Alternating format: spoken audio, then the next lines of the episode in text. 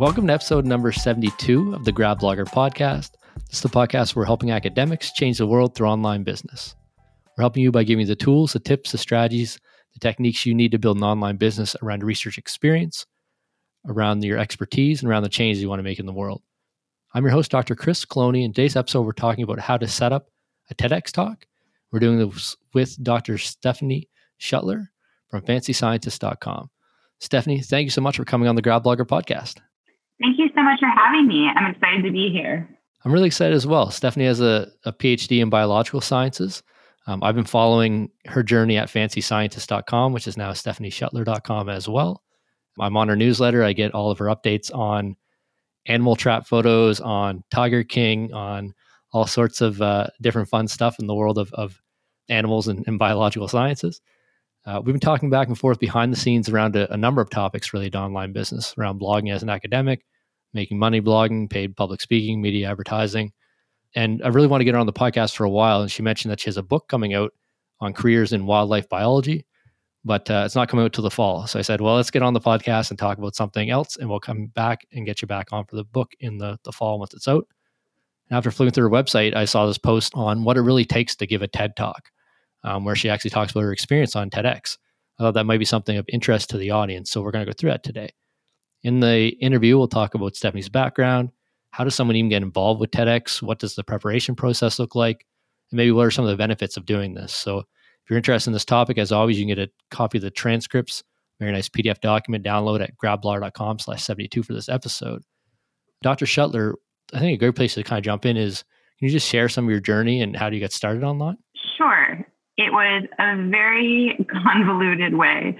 I think I first started blogging with my lab mate um, probably maybe like 10 years ago, or maybe even more. And we did a group blog together based on our research. And I kind of used blogging as a way to advertise myself, um, to advertise my research, but also to communicate the science behind it. And that was just something I was really interested in because I just care so much about the animals that I studied. So at that time, I was studying African forest elephants, and they're an endangered species. And I really wanted to get the message out to people about this animal, which most people don't even know about. At that time, the species designation was still on the fence, but they are definitely a different uh, species than the African savanna elephant. And I continued blogging during my postdoc, and I did a postdoc at the North Carolina Museum of Natural Sciences. And there, they really embraced and welcomed and celebrated science communication. Being a museum, that's a really, I mean, that's, that's fundamental to being a museum is communicating science to the public. And I just had so much fun doing it. I loved it most of my communication, I would say, was with uh, public talks. Um, but we also created videos and I was still blogging. And for me, I really wanted to become a wildlife biologist because I cared deeply about conservation. I really wanted to save the animals, save the world. But I realized that I could have, honestly, I think I could have more of an impact by doing science communication than I could with research.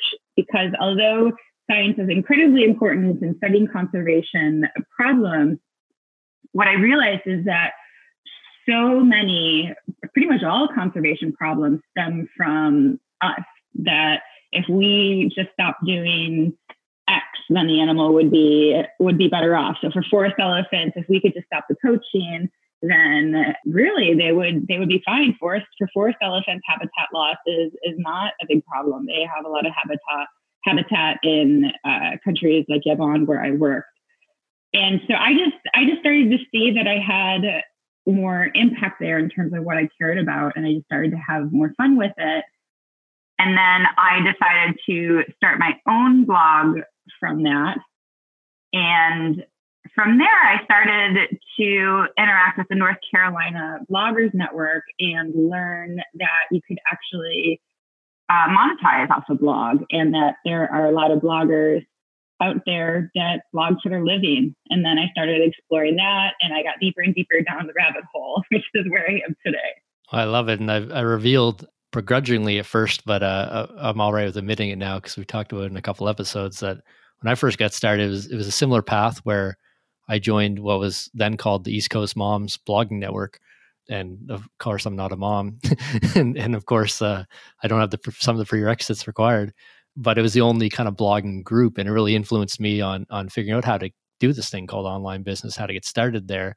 And we've really done our own spin on it now as scientists, as doing outreach, as building online business academics, and, and what we call this road to self tenure. Uh, but you know, it all started by going out and talking to people that are online and doing this. So it's kind of cool to hear that uh, that journey from you. On the science side, I really liked your point that the impact can be made, and I don't know what the role is. It's like an integrator. So you have the science aspect of it, and then you have real life. And doing the science part's great, but if if it's not actually impacting policies, procedures, um, habits, anything that we're doing in, in real life, like my my business at um, safety science for industrial safety, if we're not actually changing people's behaviors and making things safer, then you know what is the science doing? So science communication can play a really important role in that, and and in the impact you can make with your research. I think that's a, a really smart way to go about it. So you started. Was it Fancy Scientist when you first started your website, or was it something else? It was when I first started my blog, but before that, I was blogging with another researcher or two other researchers at a blog called Wildlife Snippets, and it was SNP IT, like like SNP as a single nucleotide polymorphism for genetics. Um, but as I veered away from genetics because my postdoc didn't involve genetics, um, I felt that it was no longer a good fit for me because it was a, a lot of emphasis on conservation and evolution. Um, but I became the fancy scientist because at the at my postdoc at the museum, my big role was to integrate the research we were conducting in our lab into middle school classrooms alongside teachers. So we worked together for three weeks over three summers. Um, and I worked with three different teachers. And the first set of teachers that I worked with, they all had this impression of what a scientist looks like, like we all do, which is, you know, usually white person, a lab coat. Usually they're older. So someone looks like an Einstein. They used to used to have a pipe in the 80s, but not anymore. Yeah. and when they worked with me, I I just always like dressing up. I always like makeup. I used to dress up for fun when I was when I was a young girl. And in graduate school, I kind of toned it down because I thought people wouldn't take me that seriously. But I I actually realized that wasn't true and I just started being more and more myself. And when I got to the museum, I fully was like that. And they were just shocked at how fancy I was. That's what they said. And my my family owns a jewelry store too, so I love to wear fun jewelry. And they just started calling me fancy science, or they started calling me fancy, and then and then kind of the name fancy scientist stuck. And I just really liked it, and I thought it summarized me really well. And I decided to change my. At that time, I don't think I had the blog. I just had I had Twitter and other social media, and I changed my handles to Fancy Scientist. I love it. That's a that's a cool story. If it's your website, then your blog, kind of, how did you get started there, creating content and sharing on social media? What were some of the steps involved to getting it to where it's at today? It's been a huge evolution. I'm still learning. I'm still, I'm always kind of like figuring out where I'm going with the blog when I first started blogging, it was all about my research because that's what I knew the best and I was an expert on it. And I think a lot of scientists do that. They they just start with what they know. And I think that they are scared that there are people out there like poking holes in their blog posts and, and trying to find like what they got wrong. And that is not what it's like at all. So I started then branching out and blogging about other people's research. I, I, actually like, I don't know, I didn't know you could do this for some reason. I always thought like you had to like own the study or be the author of the study to do that. So I started blogging about animals and I just really started to think about how people impact the environment, how they can help out animals. So I really believe that having connections to nature really important. So I tried to blog about some of like the fun animals that we got on our camera trap that people probably never heard of. But then I also thought about like lifestyle choices and things that I do. And because I'm a fancy scientist, I incorporated some things from my fancy side, so more eco friendly lifestyle choices that you can make. And now uh, I'm really blogging a lot about careers in wildlife biology. And that stemmed from one of my blog posts that I wrote becoming really popular. It was my most my most popular blog post on is seven beginner tips for wildlife biology career. And I just realized that there's not a lot of information out there. So I started Googling it. And the information out there is, is honestly bad and outdated. Um, I think that people have expectations of what a wildlife biologist is, and the reality is totally different. I knew that was for me, even though I had internships and experience. Once you go through graduate school, you're really you really realize what science is. And like I said, the expectations just don't match reality. So now I spend a lot of time trying to give that information to people and try to help them make the right career decisions for them. I love it. That's a cool progression. And I should I should clarify when I said uh, trap photos, they're camera traps, not um, not animal traps. um, yeah. And they they come out in uh, in Stephanie's newsletter. She has a fancy scientist newsletter that I think maybe comes out weekly, but I get it. And she talks about some of her blog posts, some of her, her work in wildlife biology, but then also has this camera trap photo. And I'm looking at the down the barrel of I think Griffith the crocodile right now, but maybe that's not its name. um, but yeah, it's kind of fun. I, I signed up for the Fancy Scientist newsletter a long time ago, probably a year and a half or two years ago, when I was really researching how are people communicating as scientists, and I liked your brand, if you want to call that, stuck out in terms of the fancy scientist. It wasn't vanilla, it wasn't plain, um, and because of that, I mean, I'm not a I. The last time I took biology was grade nine because I went into physics and chemistry route, um, so I, I, don't know. I don't get the joke about the the snip, but that's okay. um, but uh, I so it's not topical, but I was interested in how you were portraying that information online um, because my expertise wasn't there. So it's kind of cool to see. Yeah, and I think working with the general public at the museum too made me realize how little people know about these subjects. Like I mentioned before, when I started re- or writing about my research, I thought, like, I know I'm the expert or one of the experts on forest elephants. I can write about this confidently, especially their behavior. But when I started giving public talks at the museum, you had people who were educated and who did know a lot about elephants when I gave an elephant talk. But then you had people who knew absolutely nothing. Or, you know, I was talking to one of my blogger friends the other day and he showed me a picture, I think it was an iguana. And he was like, look, I included this for you because you, study them. And I was like, I study mammals. And he was like, what's that? like, is this a mammal? So the, yeah, so the, so just the information out there that people know, they, when you're, when you're in graduate school, you're in this bubble where everyone knows a lot. And, you know, you often feel like the stupidest person in the room because people know so much. But when you talk to the public, you realize that so many people don't know this information and they're so excited by it too, especially kids. They really soak up this information. And, and that's why I had so much fun doing it because it was just really fun to, to share these stories and what's going on in our research. Yeah, I love it. And you, you mentioned something there about speaking and doing public speaking. What kind of role does that play with your your website and how do they maybe support each other today? Speaking is something I want to develop in the future. So my my my postdoc position was grant funded and it ended in February. So between now we're in July and February, I've been doing science communication full time, um, making fancy scientists. I now have an LLC, uh, a full time business, and public speaking is something I definitely want to add but I haven't yet put in the the energy into developing that part as much because that was that was another thing I didn't realize that people make their careers out of public speaking that they give talks to different organizations all over the world and they get paid for them. I had given lots and lots of talks, but I did it with my job at the museum, so I was getting paid, but not in the same sense. Um, but so I put it on hold a little bit because I wanted to focus on finishing my book first. As you mentioned, I'm writing a, bo- a book on a guide to wildlife biology careers that'll be out in the fall. And then I see public speaking as something to follow up on that. So I'll probably reach out to universities and see if I can give talks on the subject.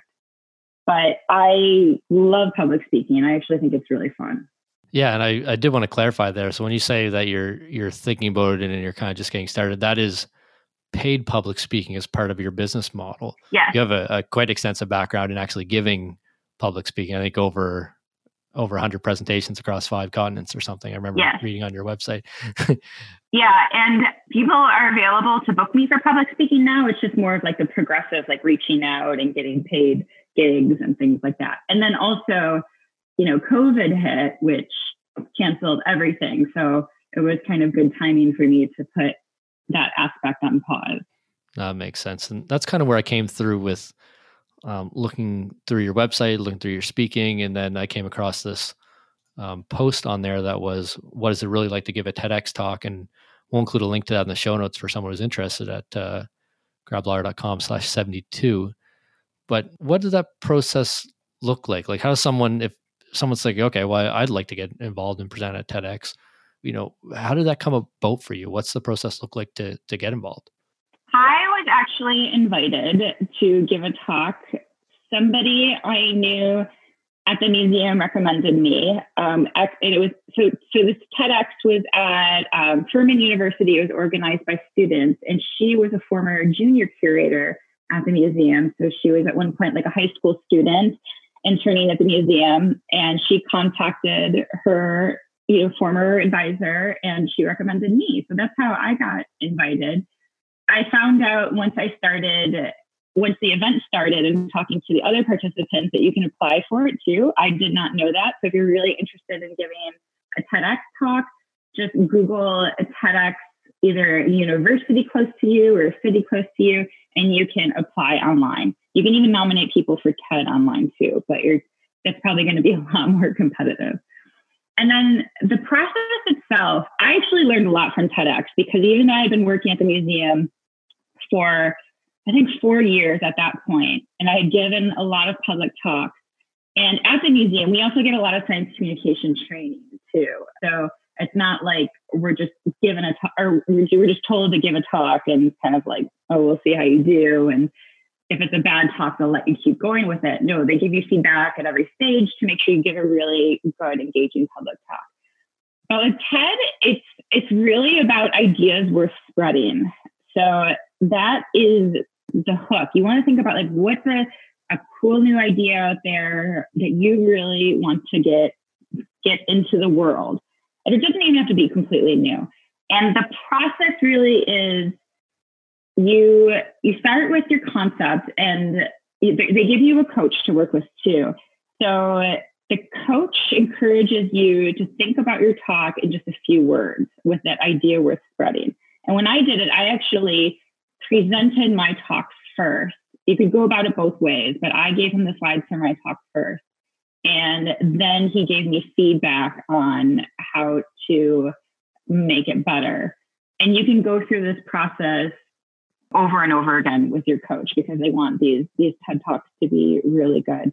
But it really just boils down to doing an idea worth spreading.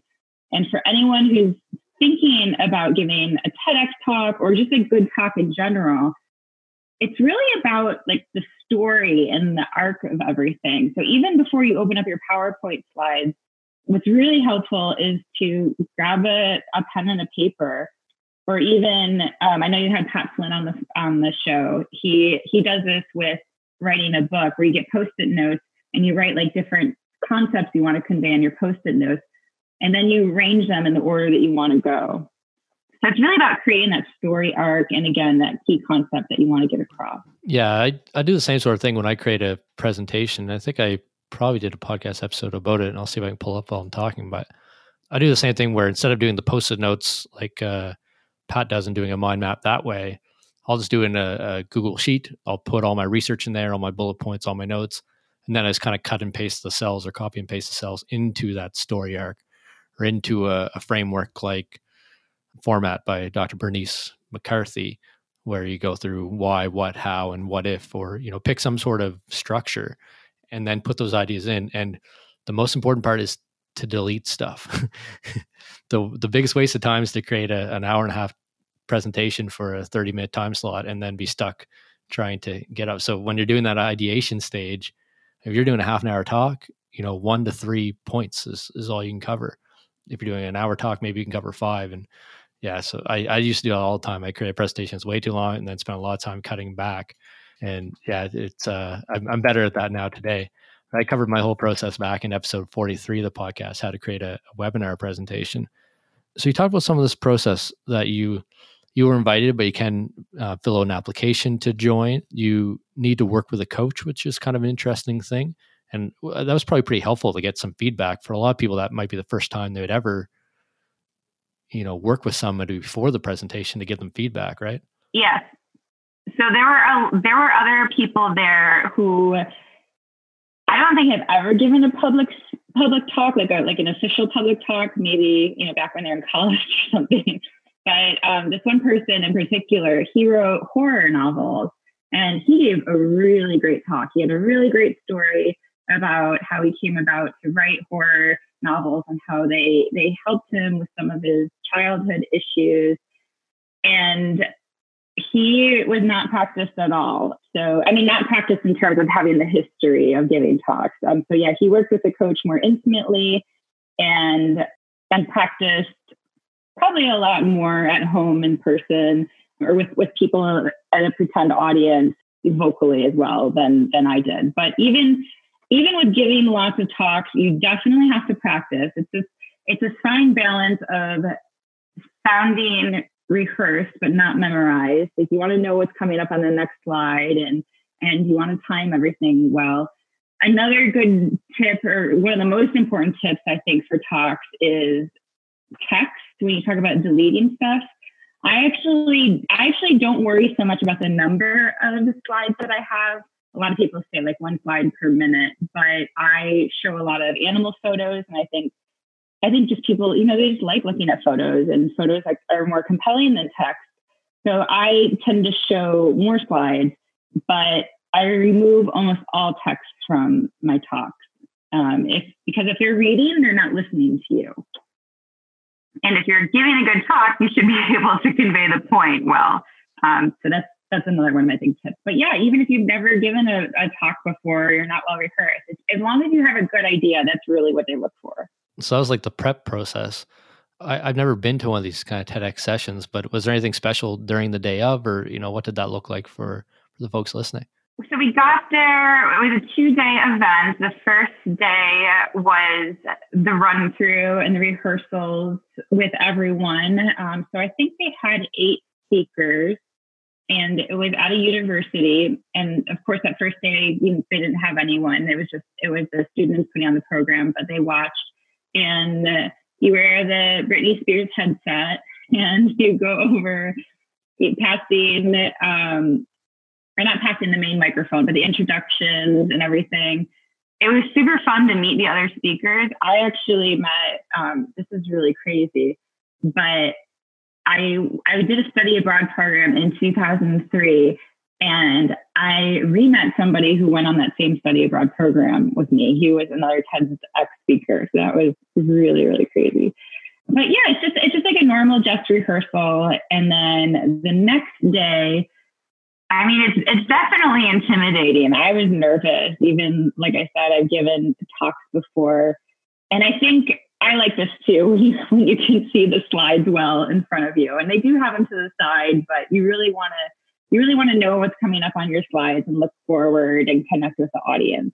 Yeah, it's just really you on stage and you want to try to stay in the center so you're on camera and and that's really it. I mean, it's yeah, it's really nerve wracking, but it's super exciting when you're done when you're done speaking. Yeah, I love it. And I, I uh, while you were talking, found your TEDx talk, uh, "How Kids Can Save Wildlife." So we'll put a, a, link to that in the show notes as well, so folks can can see and celebrate your great work. Thank you. So, was there any kind of benefits out of doing this from your um, career, or you know, your website, or you know, what what happened after the the talk? Then was there anything coming out that way? I don't have any tangible benefits. It's not like people came up to me and they were like, because you're a TEDx speaker, now you can do this, or we invite you to do this. But it really does give you a lot of credibility, a lot of clout, a lot of prestige. I mean, some of the people, like in my blogging group, when they found out I gave a TEDx talk, they're like, oh my gosh, you're like too good for us. like, we're not worthy. But but yeah, I didn't see any direct benefits, but I do think I can use it when I'm working on my my public speaking career, definitely to accelerate it. It, it, it again shows that you you have the clout to do a TEDx talk. Yeah, exactly. I mean, you put on your website that you you know featured in or involved in or you know that kind of thing, including TEDx. You can link the the videos. Certainly, when you do promote your speaking more to have a page with some speaking reels is really important and having even part of that TEDx talk as as embedded in that speaking reel or highlighting that I think that would be a you know something that would certainly help with the career path there. So there's probably a, you know a couple things that come out of it like that.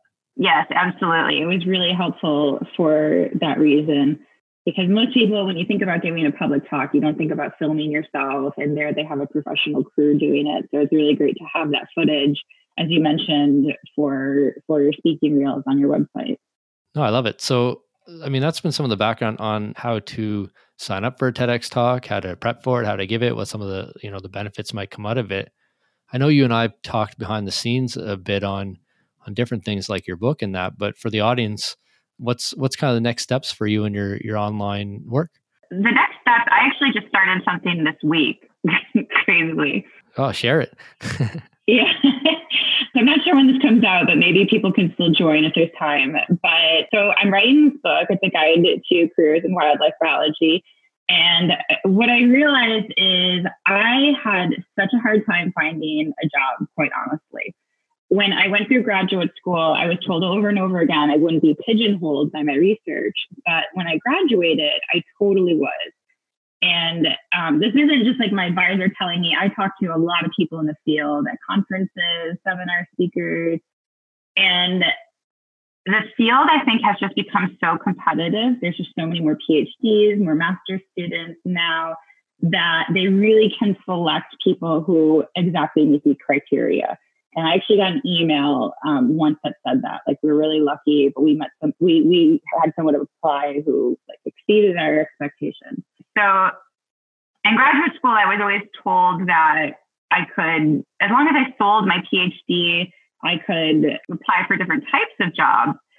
And I went through my PhD knowing that I wanted to go into conservation, probably research, but I had this really like vague sense of what I wanted to be. And, and like I said, I got pigeonholed and it was hard for me to to find a job that fit my degree quite honestly. I also had a really narrow field of research which there aren't that many jobs for. There's just few jobs in general. And just having undergraduates in my lab i started giving them advice. And as i mentioned before on my blog i started giving them advice on on what i wish i had done in retrospect now, I actually don't wish that anymore because I really think I found my my true love, which is science communication. But had I gone in thinking I want to do conservation research, I would have gone about it differently. And actually, you encouraged me to write a book because I think I was in, I was starting to write an ebook. Um, and you're like, why you just write a book? And I started writing. I was like, I definitely have enough to write a book here. And then I, I really want this book to be action oriented. So I started thinking about a workbook to go along with it. And as I was designing the workbook, I was like, I think people might need more instruction. And I also want to make sure this workbook works for people. So I just decided as of this week to organize a beta group, basically testing this workbook. I came up with eight different exercises. We're going to do weekly exercises where they fill out information to discover themselves, like what, what they're what they're good at, what they really want in a job, what they enjoy doing, what they don't enjoy doing, to research the job market and to start networking. And we'll do Facebook Lives every week to go over the exercises as well as Q and A's.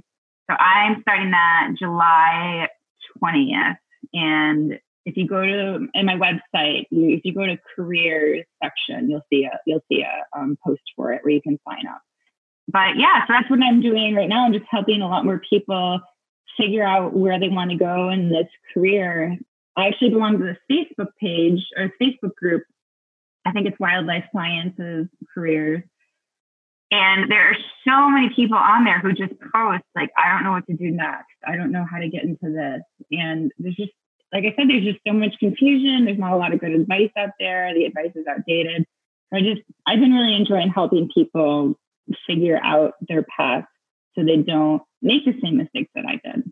Yeah, I love it. And this this episode itself will come out uh, August twentieth. So if you're look if you're listening to this live, um, go to fancyscientist.com or stephanieschuttler.com, but it's easier easier to spell fancy scientist.